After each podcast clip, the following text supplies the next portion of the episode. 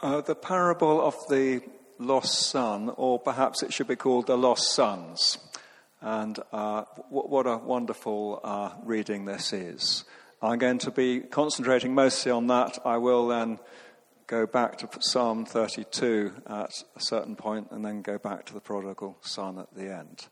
Um, we're in a series of uh, sermons on abiding with God bearing fruit for Him and being pruned by Him so we can bear more fruit in the future. I was in a wonderful walled garden um, uh, on Thursday this week, and we were pruning apple trees. And uh, that's got me thinking about pruning. And this was not pruning little branch, little twigs off. This was sawing branches off huge apple trees.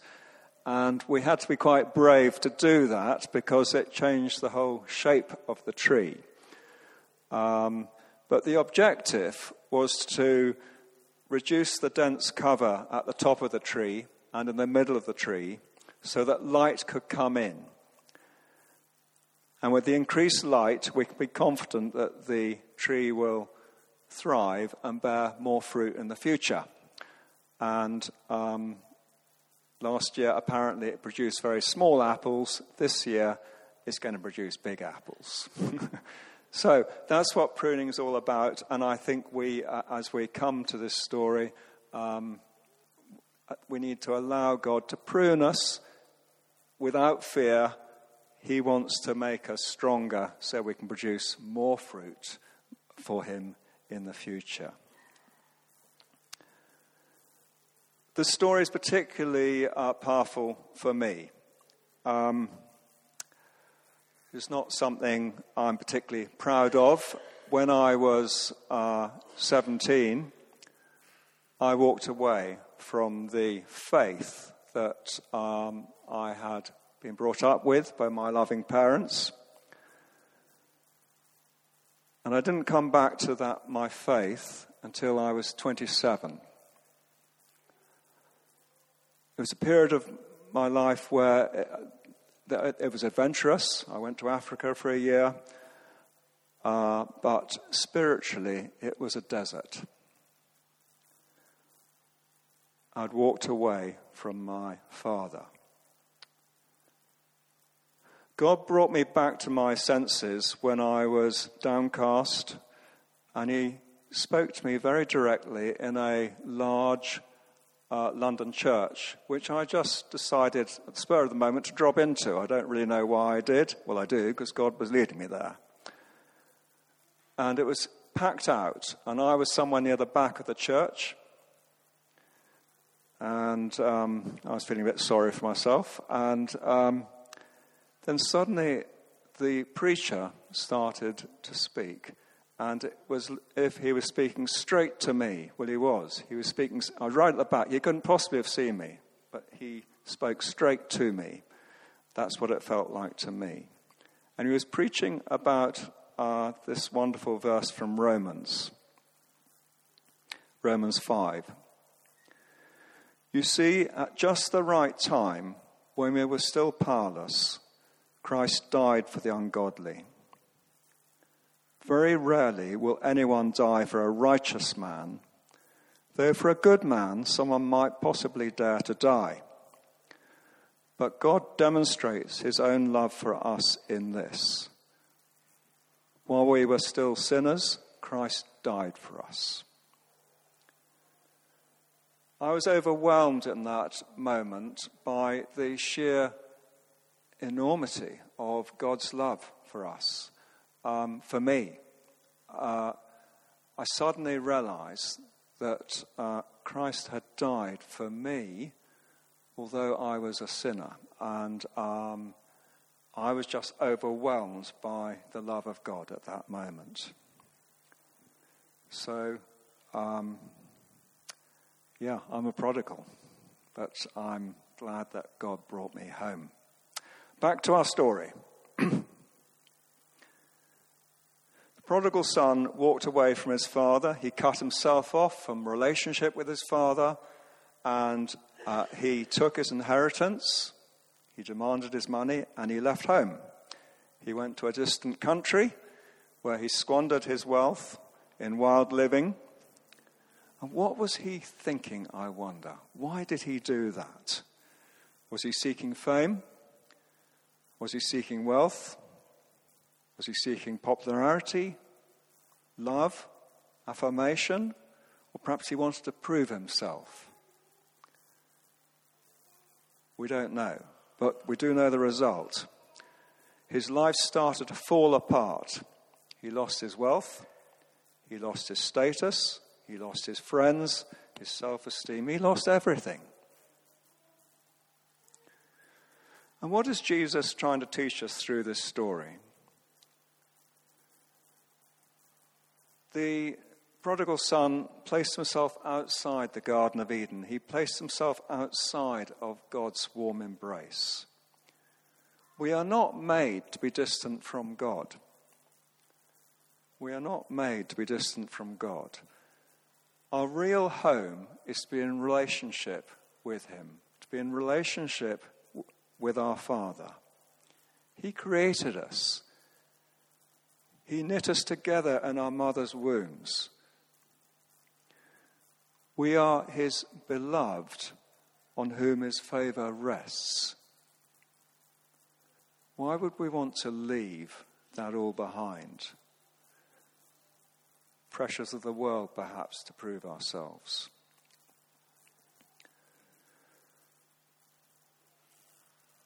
I think, if I'm honest, occasionally I still walk away from home. I don't know whether you do, but occasionally I am deaf to the voice of God. I'm deaf to uh, Him calling me His beloved. And off I go in my own, in my own strength. When I'm self sufficient, perhaps I'm walking away from God again. But not in the way I did when I was a, a young man and walked right away. Um, but there's always that uh, pressure of the world to walk away from the God who loves us. And the prodigal son finally comes to his senses in our story, and he realizes he is lost. No one showing any interest in him other than to use him for material gain. Then he hears, ever so faintly, the voice of his father calling him home. The father's hand had, in fact, always been stretched out towards him. And the prodigal son hears that voice of love. He decides to go. I would suggest he was far from trusting his father's love at that point. Um, he thought his father's love would be conditional, so he prepared all sorts of speeches. I'll work for you as a servant. I'm no longer worthy to be called your son.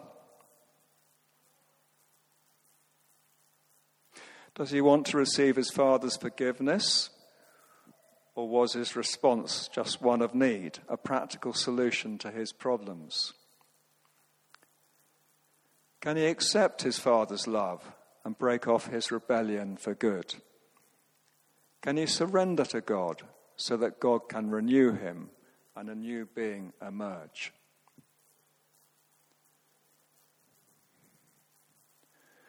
We have an amazing Father.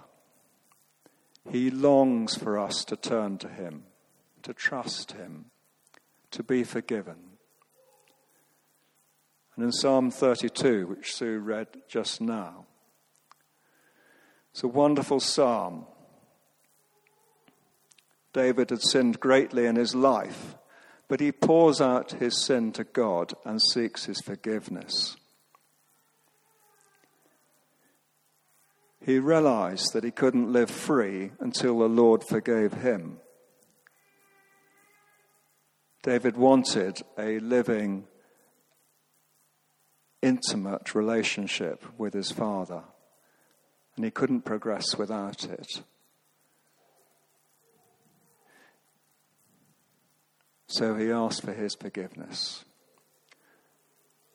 And his Father in heaven, I would suggest, was just so thrilled to give that forgiveness because David, with his heart, wanted to be in unison, wanting to be in, in relationship with, with, with God.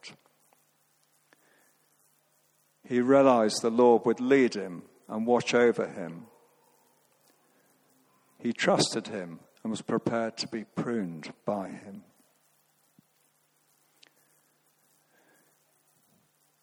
In our story, the Father's love is total. You see it when he runs towards his Son. As Sue was saying in the word she had earlier, he couldn't wait to meet his Son. He runs towards his Son. He's filled with compassion. He throws his arms around him, he kisses him. He's thrilled to see him home because he loves him.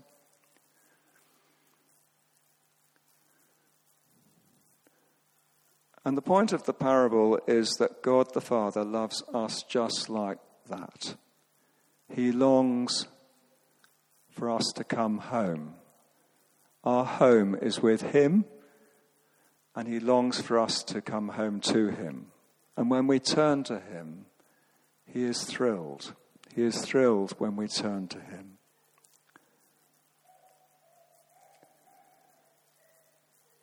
He adores you each one of you, He adores me. He made us, He knows what He made. But am I prepared to open myself up to that love? Am I prepared to be found by Him? He's approachable. He's not a scary father.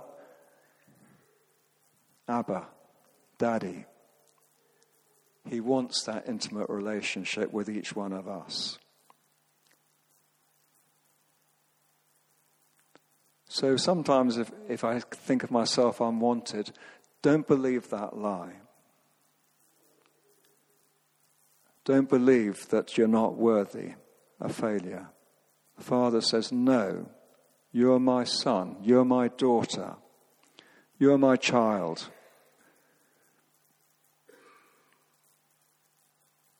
Accept his forgiveness. Accept that in his eyes you are perfect. I don't need to perform. I just need to allow him to love me and renew me. In his eyes, you are beautiful. In his eyes, you are perfect.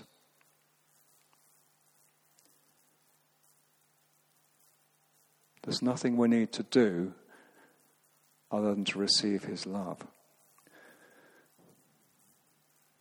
The elder son is also lost. His young brothers come home and he's jealous. On the face of it, he had looked okay, but I suggest he had also wandered away from his father. He's unhappy. He's not free. And when his younger a brother comes home, anger and resentment bubble up. He feels superior and wants to be treated as such. His words are self righteous, self pitying, jealous. His heart feels it has never received what it was due. Why don't people thank me? Why am, I excluded again? So he complains about his brother to his father. He's not grateful. Gratitude and resentment can't coexist.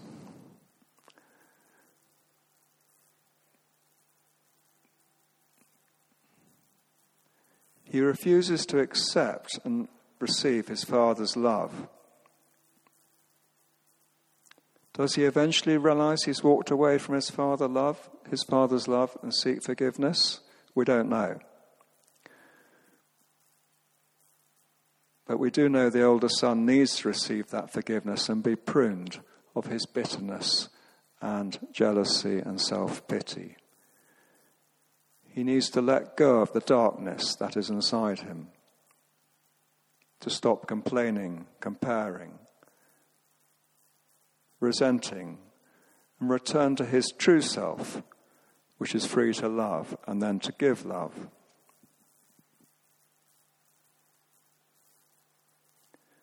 Then he'll be able to hear the words, You are with me always, and all I have is yours. He also has to be prepared to be pruned, as must we.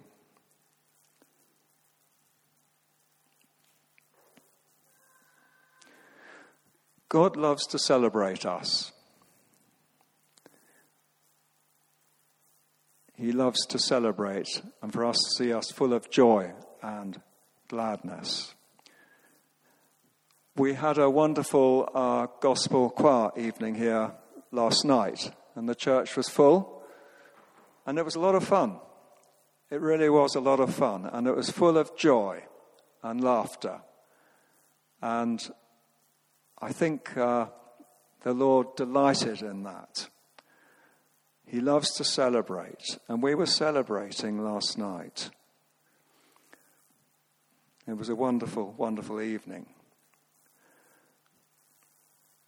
He wants us to be full of joy and gladness, and small things as well as big. Look for things to celebrate. Look for the light and not the darkness, for truth and not for lies.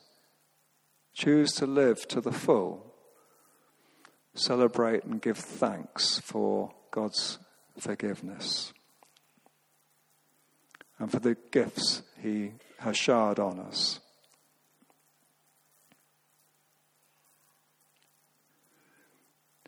As we uh, return to God's house, as we return home, our real home, which is with our Father, Let's claim his joy.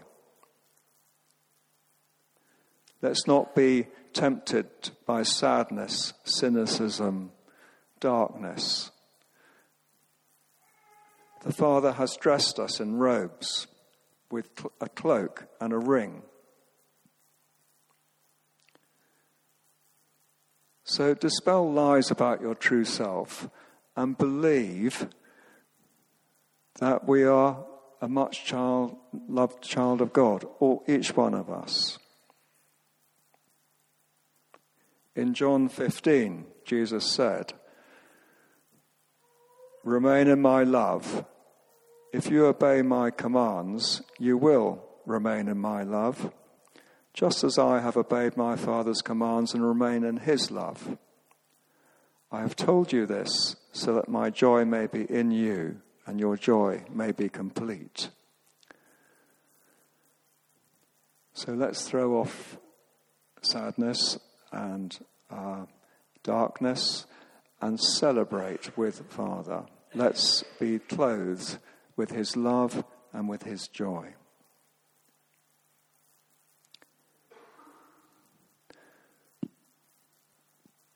Do either of the uh, sons resonate with you.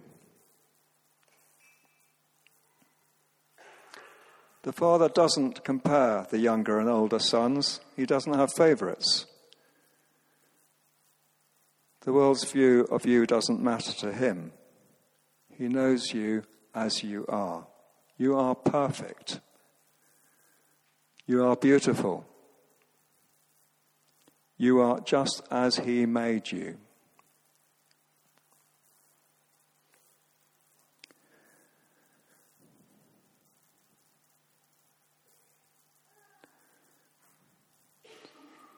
Choose gratitude, not resentment in your life.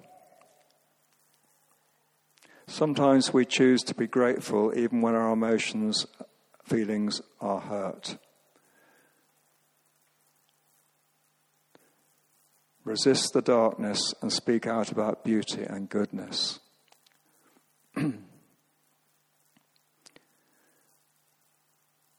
Jesus showed us what true sonship was. He loves his Father and is obedient to him, but he's never his slave. His home is with his Father. He is able to give unconditional love to others because he's received that unconditional love from his Father. And Jesus was all the time drawing on that love that he received from his Father, and he gave it out all the time.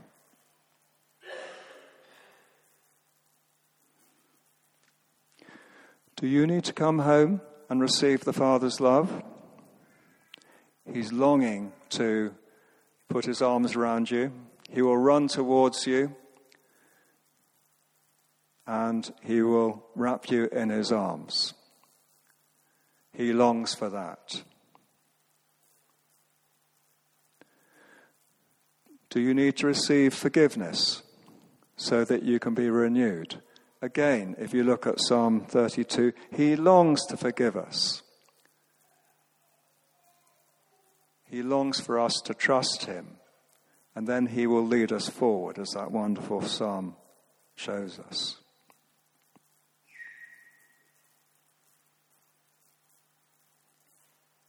So I think as we come to a close tonight, I would suggest that each one of us, just now in the quiet of your heart, uh, for the next uh, minute or so, just be praying. Um, let's just pray together. Loving Father, we thank you that you're calling each one of us home. We thank you that you love us to pieces.